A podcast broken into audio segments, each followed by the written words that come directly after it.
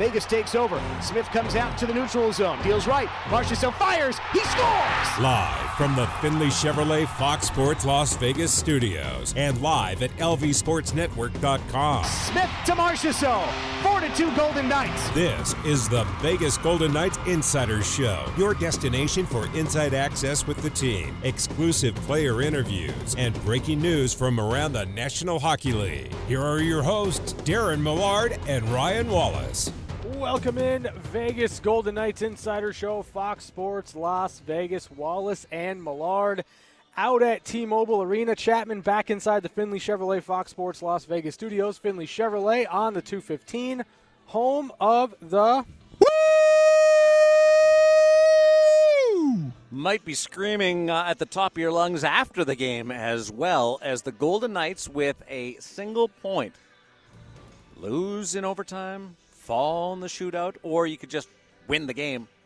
Uh, the Vegas Golden Knights will qualify for the Stanley Cup playoffs for a fourth consecutive year. And just to put a little cherry on top, they would be the first team uh, to uh, secure a berth in the postseason, the first of the 16 teams that will qualify this year. I mean, we've looked at the Golden Knights. We've seen what they've been able to do all season long. That would only be fitting for what their regular season has been so far. They've been so good and incredibly consistent all year long. It'd be fitting if they were the first team to clinch a playoff spot. I agree. And this is what what we've said was goal number 1. Make the playoffs. Sure. And and then your secondary goal as high as you can in the Western Division. Third, you really and there's that's close between finishing as high as you can and uh, number 3 winning the regular season uh, for the West Division, giving you home ice for the first two rounds and potentially impacting uh, whether or not you have home ice in the third round and the Stanley Cup final should you gain that uh, that berth. So there's there's goal number one is potentially there for the taking. Well, it is there for the taking tonight. it's uh, whether or not they can come through on that, and uh, this is a this is a huge moment. And not to be lost in all of it is the fact that they're in first place right now. And you can, as a fourth year franchise, be the first to clinch a playoff spot while in first place. I think it's the continuation of the incredible early goings of this franchise's history. Yeah, I mean, I, I don't know that we're, we're going to see anything like this in terms of a franchise starting off as an expansion franchise and really the unparalleled success that the Golden Knights have had since joining this league. And it's really a, a, continuation off of what went right year one and continuing to build around that to, to keep that momentum going season to season. I compare it to Florida Panthers went to the Stanley Cup final in year number 3 mm-hmm. That was an anomaly that the Florida Panthers were a contender – in the Eastern Conference. Uh, Doug MacLean, John Vanbiesbrouck, uh, Robert Svehla, I can go down, Johan Garpenlov, uh, some of the names on that team. They had they got lightning in a bottle. Mm-hmm. Well, if you want to use the storm analogy, we've had uh, swirling winds around here and electricity for a while now on the strip. Florida was the outlier. What do we expect from Seattle? Uh, making the playoffs the first four years? I don't think that's going to happen, but I wish them all the luck in the world. Then you add in the raising the bar even further by two Final 4s mm-hmm. Stanley Cup final appearance, plus whatever happens this year as you challenge for first place again. Uh, there's a there's a lot of banners up on the wall here for a three-year franchise going into its fourth playoffs. That's extraordinary. You're, you're absolutely right. And again, this is just something that, that I, I think over the course of these four years, we've come to expect with this franchise. This is a, a franchise that has placed a premium on winning. They've done a lot of it. And, and this isn't something that we look at and say, well, it can't continue. It's expected that this be one of the best teams in the league every single year. No, this should be the year where you're starting to cut your teeth in challenging for a playoff spot. in all yeah. reality. It, yeah, essentially. Right? Yeah. Not not trying to get back to a, a conference final, not trying to return to a Stanley Cup final. Return being the most important word yep. in that. Yep. It's incredible what we're seeing. And I don't know whether we're truly going to appreciate what we're witnessing and experiencing until it doesn't, whenever that happens way down the road, because it's such a regular occurrence that you come to T-Mobile or you watch and listen uh, to the team on the broadcast and they win. Three out of four games, seven out of ten right now, and challenge and talk about winning a Stanley Cup. It's unfathomable that we're here, and even though we've had three and a half years to get used to it, uh, a lot of us still can't get our heads around it. It's been that successful. So, what then do you make of tonight's game? Because obviously on Monday it had all the pomp and circumstance of Patrick Marleau Yep. breaking Gordie Howe's all times game played record. Now, tonight's different. There, there, there's not that history. There's not that that uh, that event that, that is really overshadowing the game on the ice. It's quite simply another game between these two rivals, and the Golden Knights have dominated the season series. I think the ceasefire ends. They, they came to a peace accord on Monday. yeah, you think it's done? Yeah, over with. Like uh, you just they, they agreed that maybe they put things aside, Sure. and both teams, well, not saying it, Mm-hmm. and they're not having a conversation. Made sure that Monday was all about Patrick. You played hard, Yep. And then during uh, between the the stoppages, you just went about your business outside of a little uh, kerfuffle at the end of the first period, and even that died down. Brent Burns and, and Robin Well. Lehner looked like they left laughing uh, through the course of it. Could have escalated. if Ryan Reaves is in the lineup, maybe it's different, and, and his feud with with Evander Kane. But that was that was as peaceful of a game that I've witnessed between these clubs, and there were still a couple of hits that I think any other night mm-hmm. would have would have got things going. I think about the the hit on on Shea Theodore and the interference penalty that was taken against Zach Whitecloud, but that was and should have been, and I give the players credit for doing it. Patrick Marleau's night. Yes. Vegas played hockey, and they won. They didn't have to get involved in the other stuff. This is not the last time they will play. But when you look at when the schedule puts them back together again, it will be the last game of the regular season. There were some tweaks announced to the National Hockey League schedule, the Golden Knights schedule uh, today, and we'll get into that in just a little bit. But uh, for for the context of what I'm relaying to you right now is the Sharks and the Golden Knights will now wrap up their season on May 12th, the Yes. regular season against each other. If Vegas is in any type of position to be able to rest players, they will rest players. Uh, that game will will be important to not get involved. Sure. Not like there, there, it will be said forty thousand times going into that game. do not engage. Do not do anything to potentially hurt yourself or put yourself in any type of uh, position of supplementary discipline. Yes. That, that's what's gonna. That that's. It may be even be said right now for that game. uh, so that leaves us tonight. Yeah. If you're gonna get your shot in, is tonight the night? Well, it is. And for six games, Vegas has filled you in. What happens tonight from the pushback from the San Jose Sharks? I I'm predicting a blowout tonight.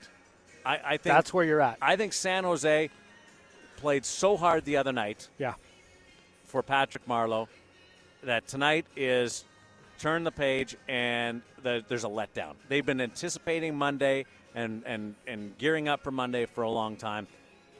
That is going to result in a letdown at some point, and I think tonight is the night. Factor in a day off for Vegas yesterday after Monday was the sixth game in nine nights. Yeah. Fatigue was Yep. evident in this ice, on this ice. Not in the ice. The ice stayed frozen. Uh, It sure did. it sure did. Uh, uh, unlike Anaheim on the weekend. Not My good. goodness. Not Uh, good. So uh, I think with a little bit of rest, Vegas is going to be uh, recharged, and I think I'm expecting a drop off in San Jose. That this that my gut feeling tonight. Mm-hmm. Yep. And if you get to a point where it's a little out of hand, well, let's just say. Stay tuned to the broadcast the entire show, and you, and you might want to tune into the post game show as well. what bothers me about this is that you might be right, and if you are right, the the gloating later tonight No. is going to be insufferable. I, there's been points this year where I've expected animosity, Yeah. and we haven't got it. In the last week and a half, Absolutely. In the last week and a half, as the games get more important and teams are on the edge of falling out, like LA. Games have featured a lot more of uh, scuffles, of pushing, and shoving, of intensity. Arizona in here played hard. They they got their butts handed to them Yep. in game number one and came back with a lot better performance. Anaheim, a little bit of it, some some pushing and shoving. I, I just think that this is this is built up and set up. I, I don't know whether we'll get it or not, and I'm not saying it's a brawl, but I just think we're going to get a really hard fought game tonight. That that both teams are going to, uh, at least from that side of it, from a pride standpoint, Yep. the hockey favors Vegas, no doubt. Sure, 100%. But the pride's part and and trying to stand up, uh, both sides, flex your muscle a little bit. This is kind of your last chance to do it. You know, for the Sharks too, it's it's really interesting. You look at the last three games that they've played against the Golden Knights; they've all been one goal games. The Sharks have had leads Yeah. in all three of them. Like when you when you look at it from that aspect, for San Jose, it's got to be frustrating going against this opponent who at, at times you play well against. You put together stretches within a game in which you play well, and then the Golden Knights flip a switch, and and there's not really anything San Jose can do about it. I wonder, I wonder if this is a team that's looking at this saying. We either have to play a perfect game or we've got to muddy the track as much as possible to be able to keep up with Vegas. A little bit of both. Yeah. They they got to play perfect in the sense of uh, from a defensive standpoint. Well, they're, they're starting the kid tonight in goal. Second start. Yeah. and that's going to be unique. We'll see what the nerves are are there. Uh, Martin Jones was brilliant the other night. He was so good. Uh, so there, that gives you an idea, even with the day in between games, Uh-huh. where San Jose is Yeah. uh, and what they're what they're thinking. But the the muddying the track, yeah. What what that does too is it doesn't just like slow or, or get Vegas off the game, like the intent there, but it also brings all of your players into the fight. Mm-hmm. That's why a lot of teams will will take that approach. Is one team right now is fighting for a playoff spot. They get a point tonight, and it, it pads. They'll either have a three or a four point lead for first place in the division. The other team is is looking for uh, something to to play for. What's my carrot tonight?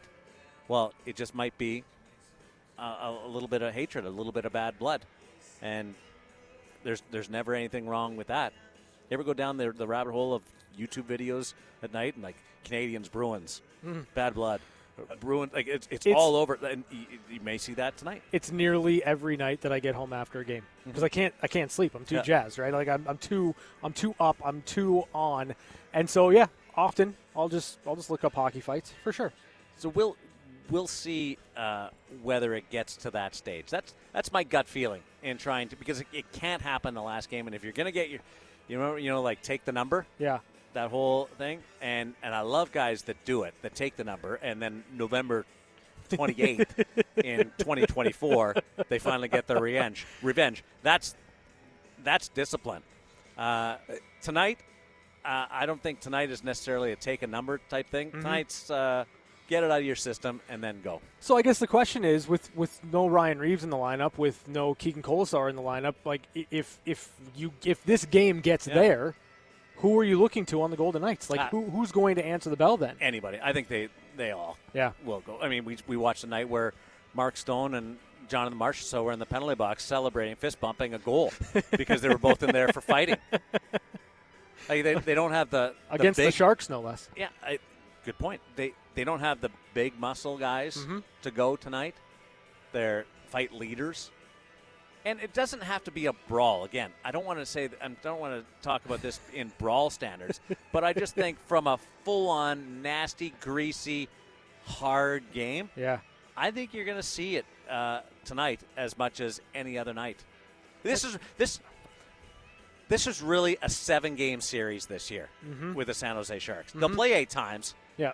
but that last game at the end of the season, Chapman may be in the lineup for that one. Can if, he be? If, the- if the Golden Knights have any type of lead or are locked into a position. Oh, that would be the greatest Well, hold thing on, ever. hold on. Is he going to be available to help or no? Ooh, that's he'd have to let us know whether he's available fair to point. help. Listen, if it not. means skating up, I'm available.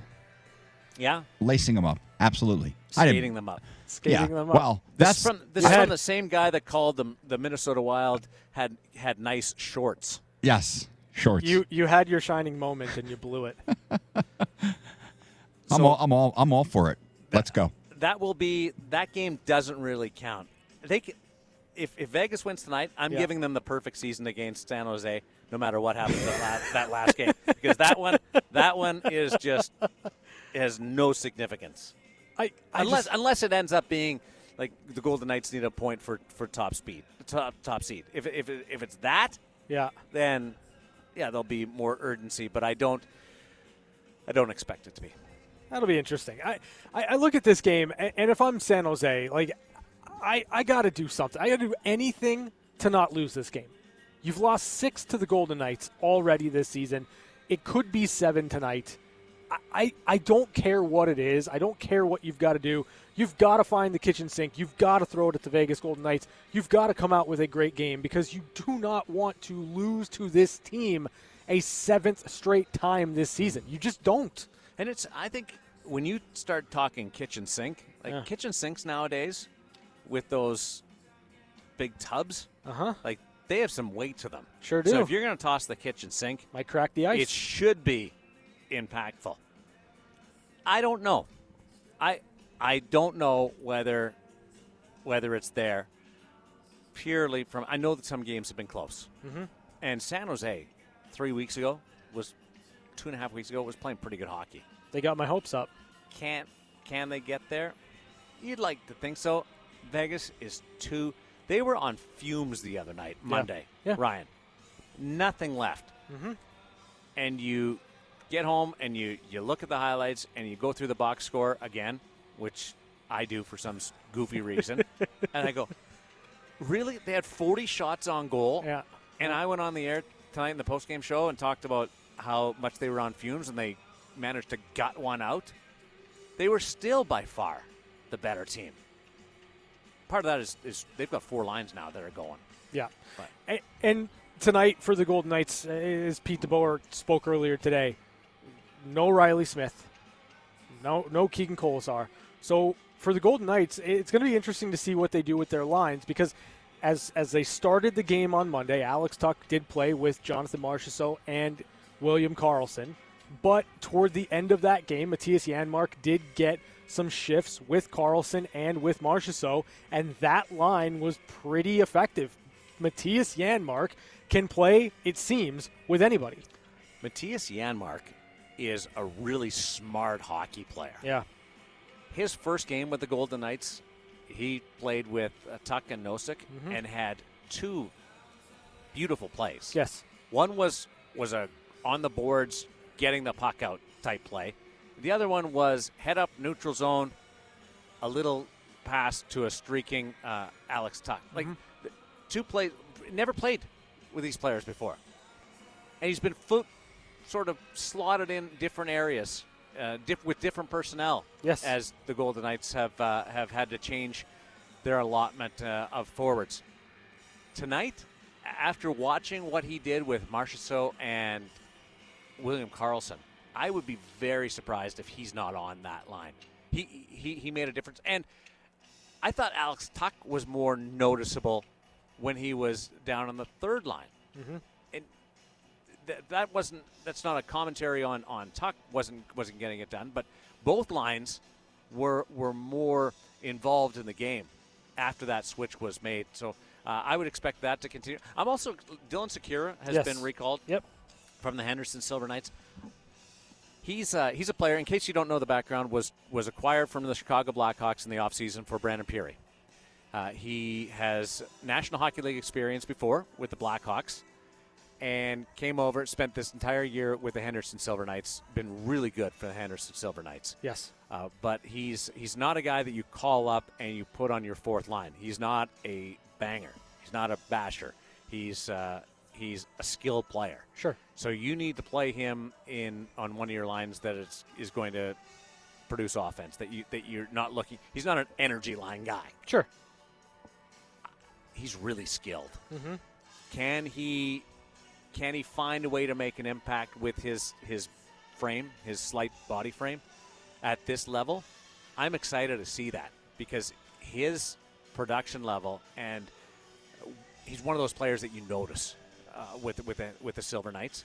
I'm I'm really interested to see. This is the one of those players that I singled out at the start of the year with Henderson that I would like to see up for a, a shot with, with Vegas just to see how it tra- how he translates Yeah. in the National Hockey League. Yeah. Uh, I'm looking forward because he's been playing that third line with Nosek and with Tuch. A lot of skill there now. Yep. Got a couple of guys on a roll. He Sikura can fly. Uh, look for look for that shot uh, short side. He loves going upstairs. I I don't want to build him up too much, but I've built him up a lot. It's a nice scouting report you got there. I, I he's got hands, man. No, I, I like I'm with you. I, I'm curious to see kind of what he brings to the table tonight. I'm curious to see what that skill does here at the NHL level. And again, with with Tuch and with with Nosek and in the way that those two guys have been reading off of each other and they've been going, it's a good spot for Dylan Sikura to just come in here and, and try to make an impact. He's a guy that you might. I doubt it would happen tonight, Yeah. but he's a good power play guy, good special teams guy. And if tonight gets physical, tonight gets intense, tonight gets greasy, uh, he's not one to shy away from that. But can he handle the heaviness of the National Hockey League game compared to the American Hockey League game? That's that's what I'm curious. Like going against Brent Burns, uh, Conor Garland uh, told the story from the Arizona Coyotes. His welcome to the NHL moment was he went to hit Brent Burns in the corner, and Burns like didn't move like a centimeter, a millimeter, uh, an inch, an eighth of an inch, Yep. nothing in, in imperial and uh, and metric, nothing. And he, he was like running into a wall, like in a car- Wiley Coyote. That's Secure is going to go through. Now he's, he's played some National Hockey League games before. He, he knows about that, but can he? There, there's just that difference in in the the way the the players are built up here. Yeah, I mean, it, you're getting a good look at, at one of those solid defensemen tonight in, in Brent Burns, and you know, little fireworks going off. The smoke is show. going off. Yeah. Uh, when do they, they when the, the players come on the ice, they do I- that? I've never really that noticed. and goals, I think. Okay. I'm, I'm fairly certain it's goals. So the smoke when the uh, when the Golden Knights score uh, just goes off. I think that is really our cue to take a break because we, we always blow through the cues at our times when to when to take break in a segment. If Chapman could set off the the smoke machine, All you had to do was talk down the line to us, buddy. say, Jeez. break break now instead of setting off the uh, the smoke machines uh, in the building. Hey, Robin Lehner spoke today uh, from the heart about uh, uh, an issue that uh, that he firmly believes in, and it all revolves around mental health. We'll bring you some of that sound as we continue. Uh, it's going to be a half hour shorter show. The show tonight uh, will break at 5:30 for the VGK pregame show because the game will actually begin at 6:30 tonight. So if you're coming to the game, you didn't know that, move up your clock a little bit. Uh, 6:30 uh, face-off here at T-Mobile Arena, the Golden Knights against the San Jose Sharks. Uh, we'll bring you some one-timers and that uh, very interesting sound from Robin Lehner as we continue on the VGK Insider Show on Fox Sports Las Vegas. We're back to the Vegas Golden Knights Insider Show on Fox Sports Las Vegas 98.9 FM and 1340 AM.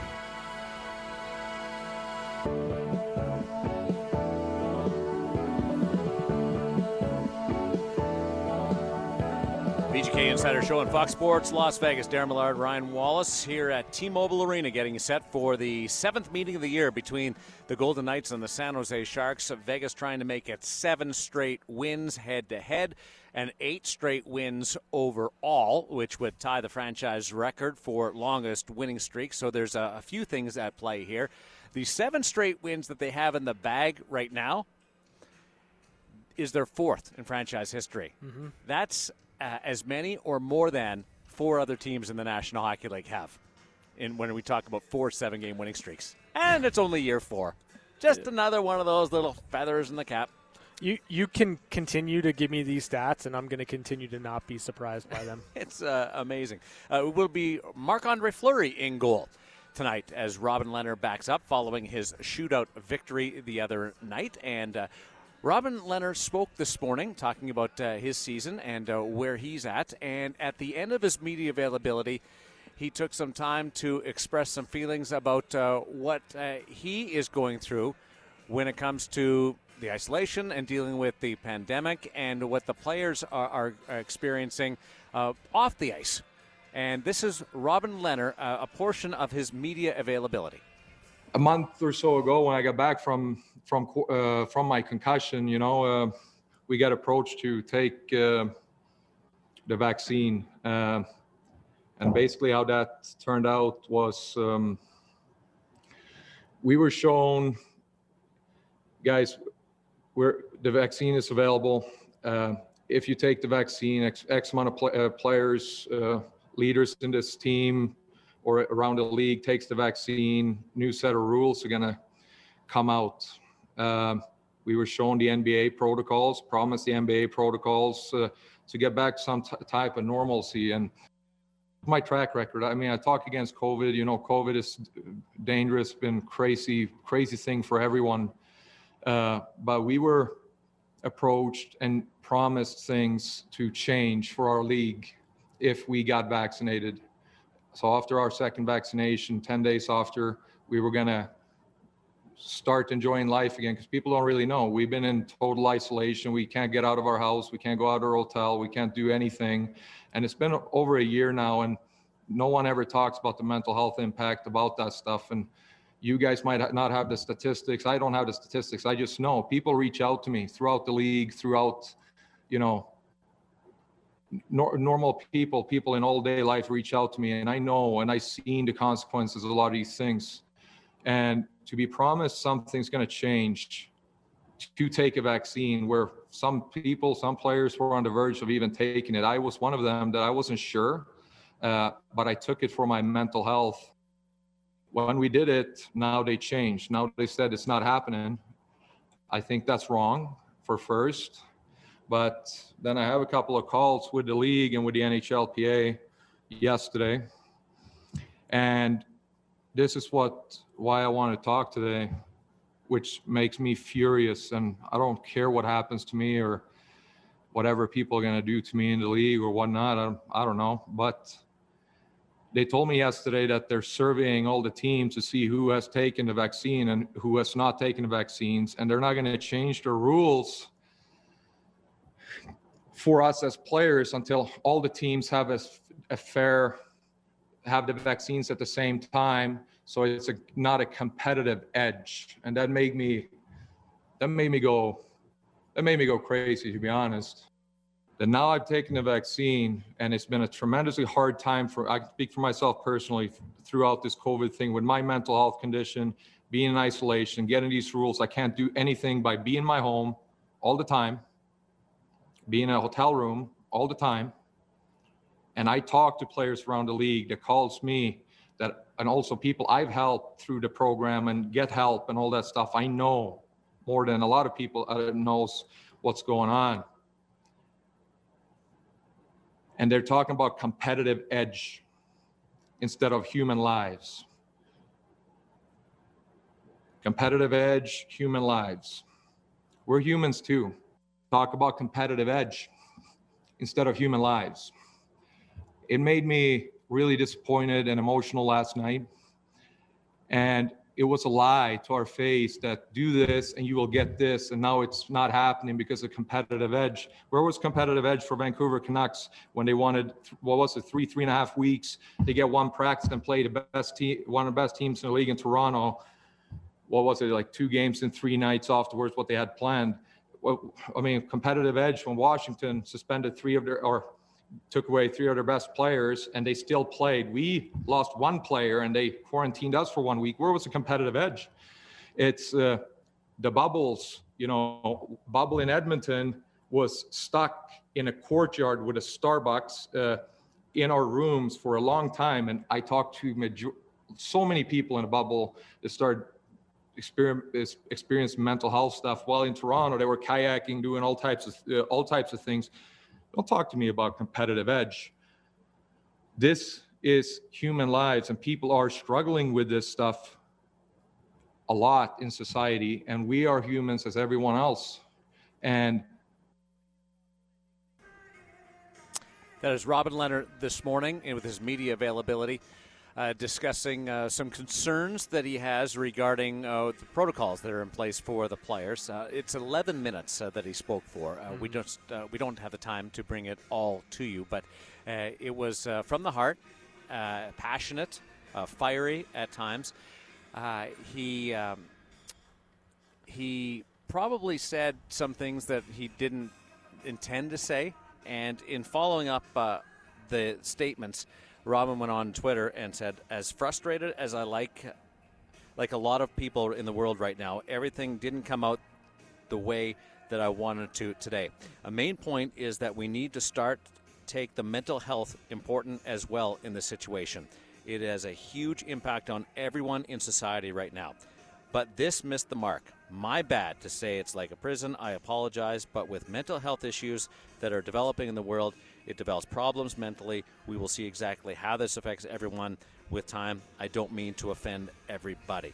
Uh, the National Hockey League and the NHLPA have uh, been contacted for uh, some response. Uh, look, I, am sympathetic with to Robin as well from from the mental health aspect, and, and I'm very appreciative that, uh, that he's such an advocate uh, on that on that platform whatever discussions were held, and I'm not privy to those conversations between the PA and the National Hockey League and and the athletes. Uh, yeah. Uh, like things have changed, and the Vancouver Canucks being shut down for 21 days, uh, the Colorado Avalanche going through like things tighten up. Mm-hmm.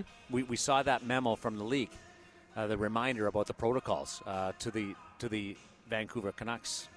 I think more specifically than anybody else. Sure. Like stick to it. Yeah. We're not out of the woods yet. So uh, I, I, just uh, I'm sympathetic, but I'm also realistic mm-hmm. that for as long as teams are involved in this season, the regular season, and until you're eliminated or declared the champion, this is the reality of having to deal with the restrictions and the protocols, whether you're vaccinated or not. Yeah, I, think that when it comes to this season, it's it's in terms of, of protocols. I, I think it's pretty well laid out. Just that this is how it's going to be until a Stanley Cup is awarded, and until you can kind of turn the page on this season and look toward next season. I think that's kind of when you start to see some changes in terms of, of what those protocols surrounding COVID nineteen are, are, going to be for the NHL. But I, I mean, I I I look at Robin Lehner and I look at speaking from the heart and I look at what what the crux of his point was. And it, it, comes down to mental health. It comes down to, I think, opening up a conversation for people that maybe don't know how to open up that conversation. It's it's allowing people that might be struggling to realize that others are struggling too. And when when you can advocate for that so openly and so honestly, I think that drives home the point that humanity is what he's really trying to move forward here. He's trying to look out for those that may be struggling, and and that to me is very much important about what he said today. Yes, uh, the the, uh, the competitive balance mm-hmm. or imbalance. If one team has fewer restrictions because they are vaccinated compared to a team that hasn't been vaccinated, uh, that's a conversation that I can't weigh in on because I don't know what the National Hockey League has relayed to the teams sure. uh, for certain. Uh, I know that in the NBA and the National Football League, there's been incentives uh, regarding fewer uh, protocols or uh, restrictions, limitations uh, to players and teams if there is a vaccination. Um, I don't want to get into the anti-vax vaccination mm-hmm. argument. Yep. But in in watching what occurred in Vancouver and how that sent their program and their organization into full shutdown mode, uh, I can see why why things aren't loosening up as as much as we had anticipated. But I, I just the way things started the season, mm-hmm. it's probably going to be the way things end. And if anything, I, I had a conversation a couple of weeks ago that that in the playoffs things may get even tighter not not into a bubble, mm-hmm. but the the amount that players have latitude to do certain things may become even limited for the time that they're involved in the, in the Stanley Cup playoffs. And I I'm sure Robin doesn't want to hear that. But I, I'm sympathetic again, uh, Yeah. very sympathetic, and we all like. I, you, listening on the radio right now, want to get back to normal. You're right. Uh, but as far as your livelihood goes, this is like, this is part of what we all have to deal with. Is it going to be something where five, ten years down the road, we, we look back at this season as one of those one of those periods in time, moments in time where we really don't fully grasp how how difficult, how Yeah. demanding this season more than any other season was on these players. Ryan, I'm excited to go back to normal Yeah. this summer, this fall. The National Hockey League Board of Governors had a, a virtual meeting today. The plan is to start the season the second week of October. Yeah. Uh, on, on a Tuesday. Uh, that's that's the plan right now, and and finish on schedule next year. I'm excited for that point. I'm also concerned about the scars that have been created Yeah. during the course of the last year, and how like we get, we can't go back to 100. We can't go from zero to 100. We might be at 20 right now. Right. We might be. I don't know how where where you are in your life. Uh, we might be at 35 miles per hour, but we can't go back to a jump just floor it and go back to 100 miles per hour. Just from a just from a well mental well being. We got to ease our way back into this thing, and there's going to be there there's going to be lives that are affected down the road by this that have trouble either assimilating back into regular life or uh, have become uh, just so desperate for regular life that they go too far. Yeah, no, I think you're absolutely right. It's it's a it, it's still a learning curve, I think, for everybody to, to try to figure out how best to to navigate this period where where I think everyone is is hoping and, and getting excited about the prospect of of getting back to normal. But I, I think that getting back to normal needs to be redefined because we really don't know what that means. And and Robin, I give him all the credit in the world. Yeah. He is a high profile advocate for mental health. It creates a conversation. We're having that conversation right now. Everything that he said may is, is from his point of view, and uh, uh, the National Hockey League, the NHLPA, probably have a slightly different viewpoint uh, on, on where things are or where things were supposed to go uh, after the vaccination. But at the crux of the matter, it is about mental health. Yeah. And it's about kids. It, he mentioned 10 year olds and, and 12 year olds, uh, uh, right up to adults. That's important. Like, don't, I don't want people just throwing, I don't want everybody to take it as face value and what he said is absolutely 100% factual. But I also don't want anybody pouring cold water on this and saying it's it's a high profile, uh, rich athlete, and you're you're making all your money. That's not what he's talking about. He's talking about the basic mental health of people, and those are people. We forget sometimes that those athletes are down at the basic point of it are people, and uh, I, there's got to be. I, I want people to take the middle ground on, on this one today. I think Yeah. you guys both both kind of nailed it, right? Like Robin speaks from the heart, and I, I feel like he's speaking for a lot of people, right? Like the, the the likelihood of there being other players in the league and other athletes around the world who are dealing with mental health issues. One there- in five. yeah, I mean, so so he's not alone, but he's the champion for those people. He comes out and he speaks for those people, and and you know, I'm I'm glad that he he did discuss it and he talked from the heart about the mental health issues. And you know, when he mentioned children, I know just here in Clark County, there were there's children the the age of my son, the age of one of your daughters, Darren, who who have committed suicide during this pandemic because they can't handle the the, situation. Like Robin mentioned, being bipolar one, and and he said one of the things they tell him is not to isolate because it can lead to other things. And and you know it, it's something that we do need to have the conversation about. Mental health is something that we kind of sweep under the rug in this country. And and with people like robin speaking out and, and really advocating for for those people who are dealing with mental health issues, he does start a conversation, and it's a conversation that I don't feel we have enough.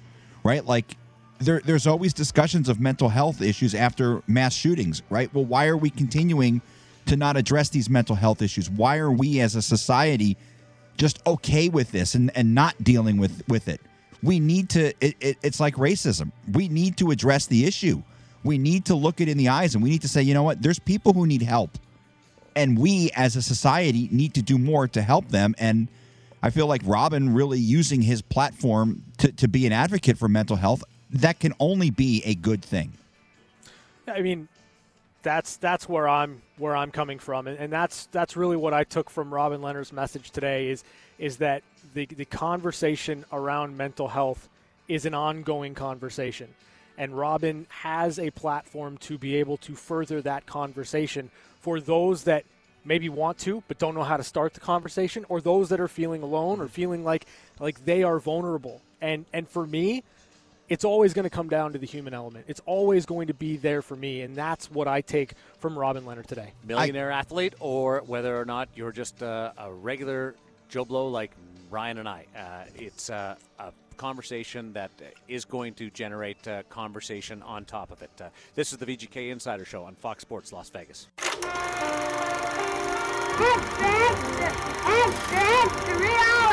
It's time for the good news of the day on the VGK Insider Show. The good news of the day is brought to you by Silver State Schools Credit Union, prioritizing people over profit. Spencer Knight, take a bow. As we discussed yesterday on the program, Spencer Knight made his NHL debut last night for the Florida Panthers. Knight took on the Columbus Blue Jackets and turned away 33 of 34 shots for his first career NHL win. He certainly got the run support as the Panthers torched the Blue Jackets 5 to 1, but that doesn't matter as 20-year-old picked up his first win of what seems like many more to come. Darren Millard, Spencer Knight. Uh, when you saw him in the exhibition game for the World Junior Championship and then his first game, mm-hmm. we were wondering whether he was going to be the guy in goal. Ends up winning the gold medal, and and they went back to him. Yep. Uh, and that was the right choice. Mm-hmm. I watched him last night. He was stone cold cool. there was not an ounce of nerves in, in him. He's wearing his Boston uh, College Eagles mask. He's wearing his Team USA pads and gloves. Yeah. And like Carolina didn't didn't uh, uh, give it a lot, but boy was he was he ever in touch with his game. You know, I I just I love the idea. I love that that aspect of it's it's Spencer Knight, and I'm bringing up that that goaltender for you specifically because of the bet that you lost surrounding uh, the World Juniors. But you know, that all being said, oh no, I, I the more I watched them last night, the more I went, you you did that did, to me. Did it, did it, make you feel? Did it make you? You made me sing the national anthem. In in fact, I, you. I think a lot of people should probably be mad at, at, Spencer Knight because of how you sang the anthem. But again, that all being said, was I, it bad? You? Yeah. Singing? Yeah. It's terrible. I mean, the, like it wasn't. It wasn't singing. Columbus like, didn't do a lot last night to to give him a push. called boy, it. Yeah. But, yeah. Still, I, am still surprised they did that, but it gives them uh, a little bit. Uh, just you're not. If they ever got to a point where they needed him, yeah, he's got a game under his belt now. There you go. Spencer Knight, first career NHL win is our good news of the day, brought to you by Silver State Schools Credit Union, prioritizing people over profit. Coming up, we will get into Game Seven of the year between the San Jose Sharks and the Vegas Golden Knights. It's a two point cushion for first place in the West Division. Colorado update coming up. We'll tell you when they're going to get back to action and whether or not the Golden Knights should have at least a four point gap on first place. It's still to come on the VGK Insider Show here from T Mobile Arena on Fox Sports Las Vegas. Blunt to the near wing. Big shot. He scores. It's time for one timers. Quick looks at some of the biggest stories of the day. And it's a tie hockey game on the VGK Insider Show. Doing this a little bit early because we only have a half hour left in the program today. We are trimmed up because of an early start tonight at T Mobile Arena, the Golden Knights against the San Jose Sharks drop the puck just after 6:30. The VGK pregame show on the Vegas Golden Knights radio network will start at 5:30. So we get into it right now with some one-timers, and we begin with uh, something that's going to impact the Golden Knights. That is uh, return to play for the Colorado Avalanche, who have been uh, shut down since their game uh, on April 14th after a, uh, a COVID issue with their team. They had a couple of players placed into COVID protocol. Mikko Rantanen has uh, been placed into COVID protocol as of yesterday. But here's the good news the Avalanche will return to action tomorrow against the St. Louis Blues. So that is positive as they play the St. Louis Blues. Uh, but because of a game yesterday that was postponed against St. Louis, the schedule has been adjusted. Monday's contest, follow along here. Okay. Monday's contest between Vegas and Colorado is now pushed to the second week of May, May 10th. Yes. And instead of playing Vegas on Monday, Colorado will play St. Louis and uh, that makeup game. So uh, slide that one in and uh, slide Vegas in. So in Vegas will now play two games uh, beyond what was expected to be the end of the regular season. May 10th against Colorado and May 12th against these San Jose Sharks. So a little bit of uh, shuffling and moving things around by the National Hockey League today. And depending on the Vegas Golden Knights and how they play down the stretch, depending on how the Colorado Avalanche return after this COVID pause and how they play down the stretch, that second to last game of the season might be very, very important for both of those clubs as they both look to, to finish first overall in the Honda West Division. So do you like this change? Just I think it's interesting. I think it's interesting. Yeah, like I, I, I think all things considered, I'd love to see it kind of come down to, to that game. Whoever wins that game kind of uh, separates themselves from the other. So I I don't know. I mean, I think it could have a little bit of drama built into it if, if we get uh, if we get both teams playing well down the stretch. It's a difficult home stretch for the Golden Knights now. Arizona, Arizona. Coyotes right now in a playoff spot. Then Minnesota for two in Minnesota. Home to St. Louis for two. Colorado and San Jose to wrap it up. So six of your final seven against teams that, as of today, are in the playoffs. Yeah, I, you know, it, I, it is a, it, it's going to be a difficult stretch for Vegas, but again, I- think that that I'd rather have them going into those games playing teams that are desperate for points, playing teams that that are really trying that, that have something to play for, because I think that raises the level that you need from the Golden Knights as they head toward the playoffs. I, I, a tune-up is always what I'm looking for, and quite simply, I, I think that that could be good for the Golden Knights as they get themselves to where they need to be for the playoffs. The games against St. Louis and that contest versus Colorado will be played here at T-Mobile Arena. Uh, we're at the stage. The first email came out today, titled "Clinching Scenarios." It's something the National Hockey League does uh, at the uh, tail end of every season. Gives you a rundown on who can clinch, who can possibly be eliminated from postseason consideration. And that first uh, email involves the Vegas Golden Knights, who, with a win or a shootout or overtime loss will officially qualify for the Stanley Cup playoffs, and that would be the first of the 16 teams to book a ticket to the 16 team dance. So, congratulations uh, just for being in that conversation, and we'll see whether or not uh, it happens. Based on the 6 0 record coming into tonight Yep. uh, against the San Jose Sharks in the season, I like the chances.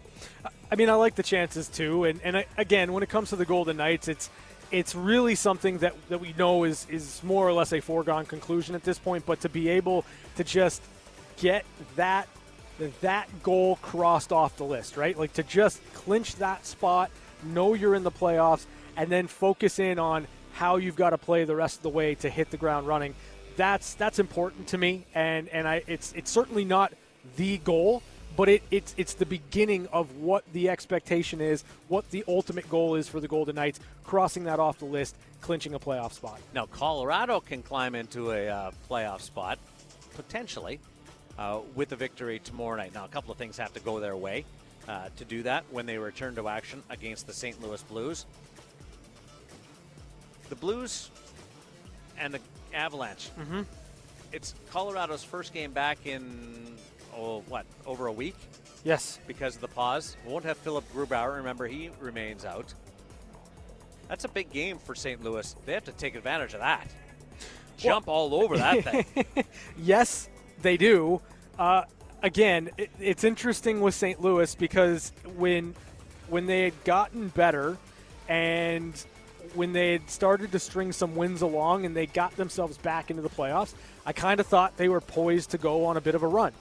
They've lost their last two games, but you're absolutely right. As, as you look at the Colorado Avalanche right now and, and kind of where St. Louis can can take advantage of an opponent, it would be right now against the Colorado Avalanche. You've got to go in there, you've got to try to win those games, and you've got to get back into the playoff picture, back into the playoffs in general, and then start to build some distance between Arizona, between yourself and Arizona.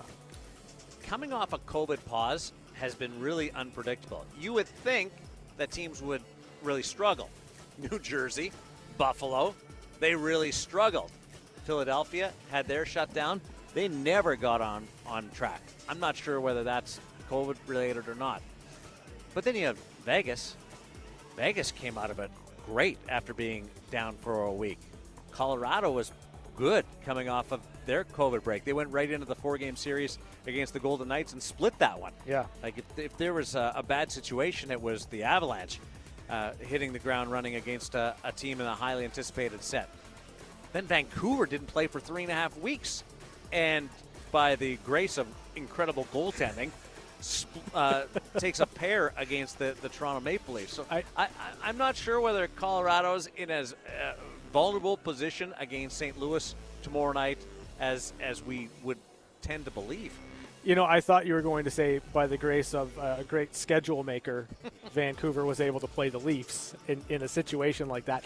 Uh, but no, I mean, I listen. I believe the Colorado Avalanche are a really, really good team. I think they're a top five team in the NHL right now, and good teams can deal with situations that are unforeseen and, and really not ideal and come away winning hockey games. And, and I would expect that the Colorado Avalanche, they're going to go into their game tomorrow with the same mindset that they've had all season long. That they're a really good hockey club and they can find a way to, to, to, to do what the game needs from them to get two points against the St. Louis Blues. The Vegas Golden Knights will wear the gold sweaters tonight. Uh huh. Any desire for you to ever see the gold sweaters or the gold helmets? And there's a reason why I'm asking this question. Okay. Um, I don't know the reason that you're asking this question. I I like the gold buckets with the gray jerseys. I personally think the gold buckets with the whites and the gold buckets with the red jerseys would be beautiful. Just absolute fire. I don't know, and this is me because I like things to kind of match. I like them to kind of have a little bit of a synergy to them, some balance to them. I think if you go gold with the helmets on the gold jerseys, something's going to be out of balance. I like the fact that you've got gray helmets, gray pants with the gold jerseys. Everything balances itself out. I don't personally have a desire to see the gold buckets with the gold jerseys. The reason I ask is because the Dallas Stars wore their reverse sweaters or whatever they want to call them. Yeah. Throwbacks. Uh, and they wore the they're white and they wore the white pants Yep. and the white helmets and white gloves and right on down the list. And yeah, they look like stormtroopers. yeah, they look like something out of a Bob and Doug McKenzie movie, Strange Brew. but but if they can do that, can we not? I would I wouldn't mind for a one-off Mm-hmm. the gold sweaters with the gold helmets. It's not monochromatic enough. Oh, really? What does Like- that mean? One color. Oh. Monochromatic. One color. They're not both gold. No, no, no, no, no. I'm saying the you, the gray pants will mess up what you envision it to Oh, look like in your head. Because with Dallas, need right, gold pants. You need would need gold gold pants. pants. Yeah. I'm you'd not- like. I don't want that. You'd have to go all in on gold as your singular color. That's why it worked for Dallas. No, it didn't work for Dallas. No, it worked. It's just it's, it's your point of view. No, it didn't work. Come on, Anakin. It's your point of view. Who's your favorite to make the playoffs in the Central Division? Nashville, Dallas, Chicago. Right now, Nashville is in the position. They have a one point lead on Dallas, which are coming, and Chicago, which is four back. Uh, you know what? I'm going to take the, the team with the positive goal differential in the Dallas Stars. Why? Oh, because most teams do have.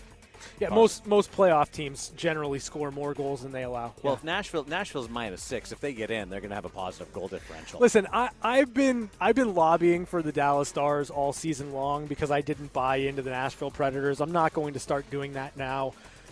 I'm going Dallas all the way. Come on. Chicago and Nashville open up a two-game series tomorrow night. Massive. I mean, I'm Chicago's hung around a lot longer than I ever thought, and Yes. Dallas Dallas was out of it a lot longer than I ever thought. Dallas still has games in hand. So uh, listen, Nashville, Chicago. If you're asking me which team I buy more of those two, it's going to be Nashville for sure. Uh, I just think the Dallas Stars are, when it's all said and done, they will be among the four playoff teams. There is some good news regarding the Chicago Blackhawks, though. Uh, you had a tweet uh, from Darren Dreger that just came up, and I'm going to defer to you for this because you brought it to my attention. Your, your ability to multitask during a show never ceases to amaze me. I, I've told you that a few times, and I, I will compliment you until my last breath of, uh, of your penchant for bringing all corners uh, of what's happening in your life into one sole spot. So here's the tweet from Darren Dreger. Yeah, it's reporting that Jonathan Toews is likely done for the season, but his health is improving and he's expected to return for the 2021 22 season if he continues on this path. That is outstanding news. Kind of, We're kind of to the point where, because we hadn't heard anything about Jonathan Toews and respecting the privacy, but there's w- was no sign of, of him skating or being close to being back in the lineup, that he wasn't going to return. But a little bit of news uh, out of the Toews camp is extremely positive, especially the fact that uh, that he may be back in the National Hockey League for next year. Plans are to play 82 games next year. The, out of that general manager's virtual meeting today, uh, and and starting the season second week. So basically, starting the season a week and a half later, Sure. uh, almost two weeks later, uh, from from normal, which will make it interesting trying to get the Olympics in. When you're already shortening, when you're dealing with fewer weeks, Yeah. and then the Beijing Olympics. Is it is it bad that I kind of forgot? Like like we're dealing with so much, right? Like Yeah. all these moving parts. Like I almost forgot about the Olympics next year. Well, because the Olympics are this summer, and you, you just assume that there's two more years, two years between games. That's why. Like like you're sitting here telling me, uh, well, like two weeks late. I'm like, oh, okay, just no bye week, it'll be fine. And then all of a sudden you drop the Olympics on me. I'm like, oh, yeah, that Yeah. complicates things a little bit. Season probably will be pushed back a little bit. Yeah, but I mean, like, you start two weeks, uh, give or take two weeks back, or, or two weeks uh, into what what would regular be the regularly be the start of the season. Eh, What do you go like a, a week late, and then you just kind of make up the, the rest of it until you can finally get to a. a You think they want to go through this oh, again? on, What they're going on. through right now? It'll be, it'll be fine. Not, like, Six and nine. Listen, I I have no doubt that maybe not next season because October 12th that's kind of the, the the time frame. The following season, everything will be hopefully back to normal, and and the Stanley Cup will be awarded mid June, and hockey will be back first week of October. That's good news for the uh, Chicago Blackhawks. Good news that they're planning on an 82 game uh, regular season next year. Uh, great news that the Olympics are still out there, uh, depending on your preference. I love the international hockey. I think you're uh, of, of the same ilk. Uh, for the, uh, the the Vegas Golden Knights, though, tonight it's getting back to the grind of the, the focus of trying to lock down a playoff spot. The Patrick Marleau situation on Monday was a beautiful story. Uh, tonight, Marc Andre Fleury in the fold. Dylan Sikura expecting to make his Vegas Golden Knights uh, debut. Mattias Janmark has played a, an interesting role. And Mark Stone, can he make it a sixth straight multi point game? Uh, I went through some numbers today. Okay.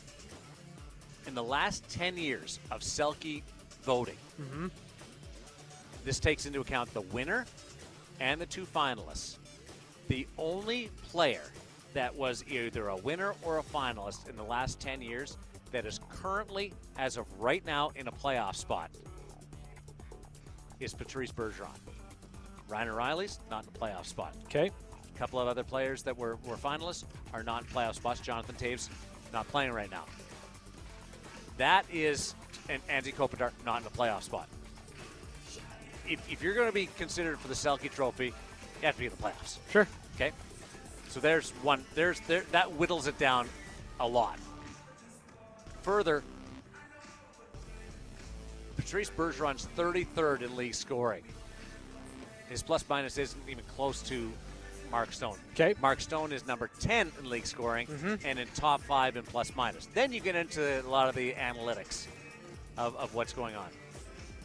That Mark Stone has the advantage on Patrice Bergeron in every category, including team performance Okay. and consistency.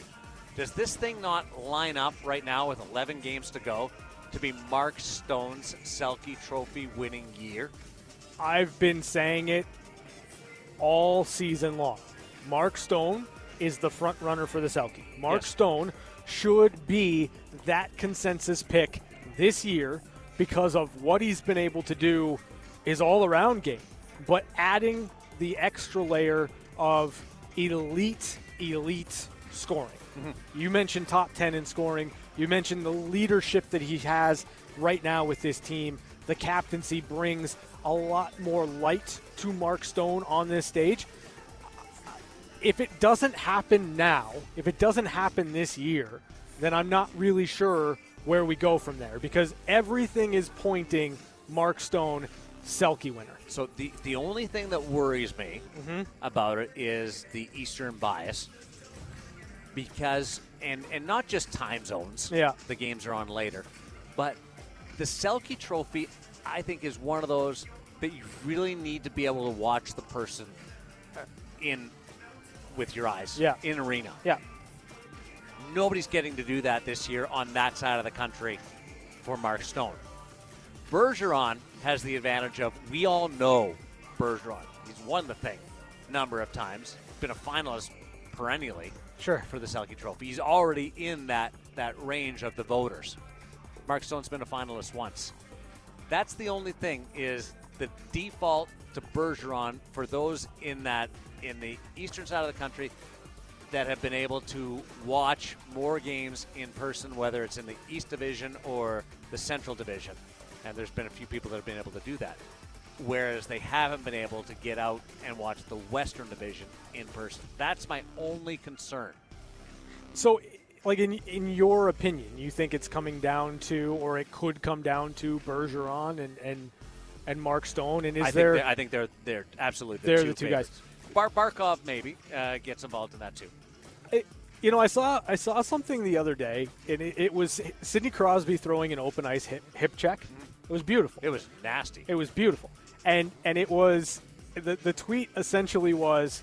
When does Crosby get con- get consideration for the Selke? And that's kind of where I wanted to go with it. Yeah, I agree. is he is he kind of entering that realm of conversation now based on a the year that he's having like this is this is a a, a really solid year for Sidney Crosby and, and I think we have to kind of like change the way we look at Crosby's point totals from what they were early on in his career to what they are right now still over a point a game player but has added layers every single year that he's been in the league Yeah, face-offs wise, he's he's he's been a responsible 200 foot guy Sure. forever. yeah The six goals against the in the third period last night got it changed. Eh, come on we can Whatever. we can sweep We'll that under the rug. second. We- we don't have to talk about that right now No, but you're, you're you're right. It's but I I also don't like the idea of because Crosby's changed from elite offensive guy that we give him a like consolation trophy.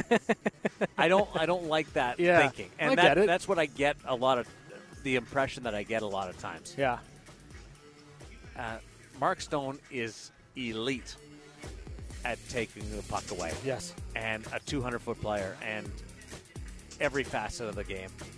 It it's his to win this year. I'm curious by. I, I'm really curious to see by how much he wins by. I am concerned a little bit of that Eastern bias. And uh, by the way, the Pittsburgh Penguins won last night after allowing six goals in the third period to the New Jersey Devils. the New Jersey Devils are the first team in NHL history Oh. to lose a game Yeah, while scoring six goals in the third period. beautiful. It was six nothing Jersey or six nothing Pittsburgh going into the third period, and Pittsburgh held on for a seven six decision. You gotta love it. That was incredible. And Jarry finished the game. Well, you, you, you had to at least let him see through the win, right? I don't know. Once again, it got to six three, and then it went to seven three, and then there was three more goals. It was Ah. it was insane, and that's why I missed the end of the Boston game against Buffalo. And the intriguing part about that game, ladies Yep. and gentlemen, was the Buffalo Sabres were trailing two nothing late in the game. They got a five on three, pulled the goalie. It was six on three. The advantage ended not when Buffalo scored a six on three goal, but when Buffalo was called for too many men on the ice because they had seven players on the ice. now that, ladies and gentlemen, is making it interesting. You know, I will say this. Um, are you upset with the Pittsburgh Penguins? Because that would have been your seven spot, right? Yes. Like that would have been your blowout of the week. And the New Jersey Devils took it away from you? And, or, or do you count that as I two? count that. I do you count- count it as two? Seven six, seven six. Yeah, no, no, no, no. I was saying like it, it was essentially six nothing for two periods, and Yeah. it was six one for another period. So it's it's essentially two blowouts in one game. Yeah, I'll, I'll take two. Two for that. Figured you would. I think we might get eight goals tonight from the Golden Knights. You're really feeling the blowout. I am. I'm pounding this drum, like the drum line, during their rehearsal a couple of minutes ago. It's all done now. It uh, it's set up for it. What kind of game do you think? Do you have a gut feeling on this? I, I mean, every the, the last three games have been close, and I, I have to believe that San Jose's got another one of those close games in them. I, I still think the Golden Knights win, but I, I can't really. I, ca- I, I'm I'm not feeling blowout here tonight. For we- whatever reason, I'm not feeling it. Are we off in at 25? We are. Okay. Yep. Chapman, can we get you in here for catching up with Chapman? We got uh, two minutes left here, and I want to make sure we get that part of the segment uh, in on a daily basis. All right. Uh, well, catching up with Chapman. This morning, I, I, I took a trip out to Project 150, and I know, Ryan, you're going to be doing some stuff with them. I had some old suits that I was no longer wearing and some ties and stuff that because I never really have to wear a tie. And Ah. my wife said, Oh, you're going to get rid of all those ties? I said, I never wear them. If I need a tie, I'll just go out and buy one when it's time, but I'm not going to keep 20 Oh, she, ties. she wanted you to keep the ties. Well, she she didn't want me to keep them. She just wasn't sure if I was going to need them. I'm like, look at me. I don't think I, I need to wear ties anytime in the future. So You didn't keep any? uh, I kept one for my son. It was a Looney Tunes tie, which is kind of funny because we mentioned yesterday um, Right. that that I was a big Looney Tunes guy. Do you think she was hinting at like you taking her out to a nice dinner where you're going to need a tie? that- well, a no. I, I I had mentioned to her I don't really wear ties. Uh, you know, the times I've been on TV here, I've done stuff locally on some of the some of the uh, local television stations, and I've never worn a I've worn a coat, but I've never had to wear a tie. So, uh, yeah, I didn't um, didn't didn't really do too much with with the suits and ties anymore. So I, I took them to uh, Project 150, which I know Ryan, you're going to be doing some something with them this week, I believe, or this weekend, or in the future. And Saturday, City yeah. National Arena. Yeah. it's a it's a cool charity. I didn't even know it was existed. I tweeted out a couple days ago uh, if anyone could help me find a spot to donate some old suits, and a couple people had tweeted back at me Project 150, unbeknownst to me that Ryan was going to be doing uh, a remote with those guys this weekend. But uh, yeah, great charity for underprivileged school children or high school students who, who Yeah. are going through a difficult phase in life, and uh, figured maybe one can maybe pick up a suit and wear it to the prom if, if he's going or, or things like that. So, uh, yeah, great charity, great cause, and uh, dropped off some suits to them. And for the people who uh, tweeted at me, told me about them, I appreciate it, and uh, thanks a lot. Actually, I have a conversation with Gennaro tonight on our pregame show on the AT&T side because it's charity night and we're uh, supporting Project 150. He went from a guy leaning on Project 150 to being a mechanical engineer. Pregame show is next.